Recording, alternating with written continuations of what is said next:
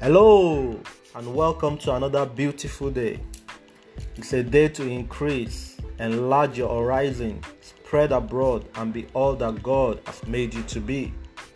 My name is Ola Welt, and I'm delighted to welcome you to this awesome podcast, Light of the World, where we bring the shining light of the Word of the Master into your life and your world to illuminate and brighten your path.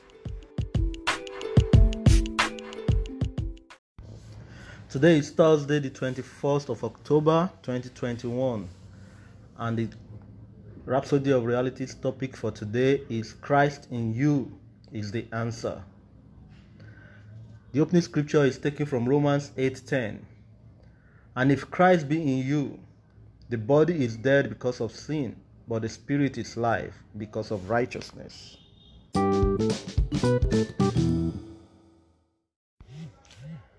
Now to the message. It doesn't matter what your life was like before you gave your heart to Christ. The old, weak, sickly, poor, and struggling you died with Christ on the cross. A new you came alive when he resurrected. So, don't look at the physical, physical anymore. See through the spirit. Now that you are in Christ and Christ is in you, glory, wholeness, perfection, success, and prosperity are guaranteed in your life. The Bible says, Christ in you, the hope of glory. That's Colossians 1:27. The assurance that there's nothing missing or broken in your life is Christ in you. Someone may say, But I've given my life to Christ.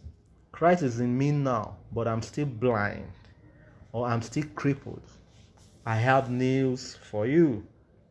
In Acts 9, Peter the apostle went visiting the churches and came to a place called Lydda. There, he met a man named Aeneas who has been paralyzed for eight years. Even though Aeneas had become a Christian, he was still paralyzed. But guess what? All Peter said to him was, Aeneas, Jesus Christ maketh thee whole. Arise and make thy bed. Acts 9 34. The Bible says he jumped right out of bed, completely made whole. Hallelujah. If you have Christ inside you, that's the end of paralysis. That's the end of blindness, deafness, and any kind of sickness or disease, failure, and death.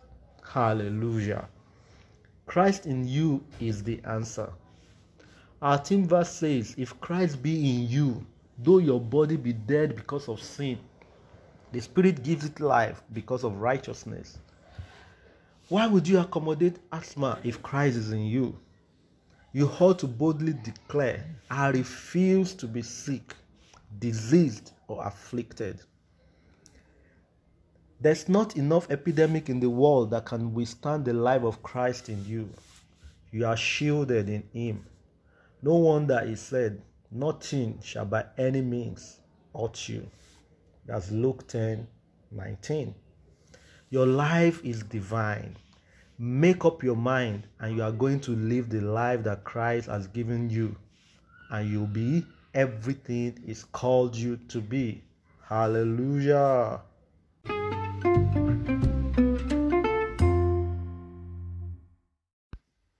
Now let's take the confessions together. You repeat after me.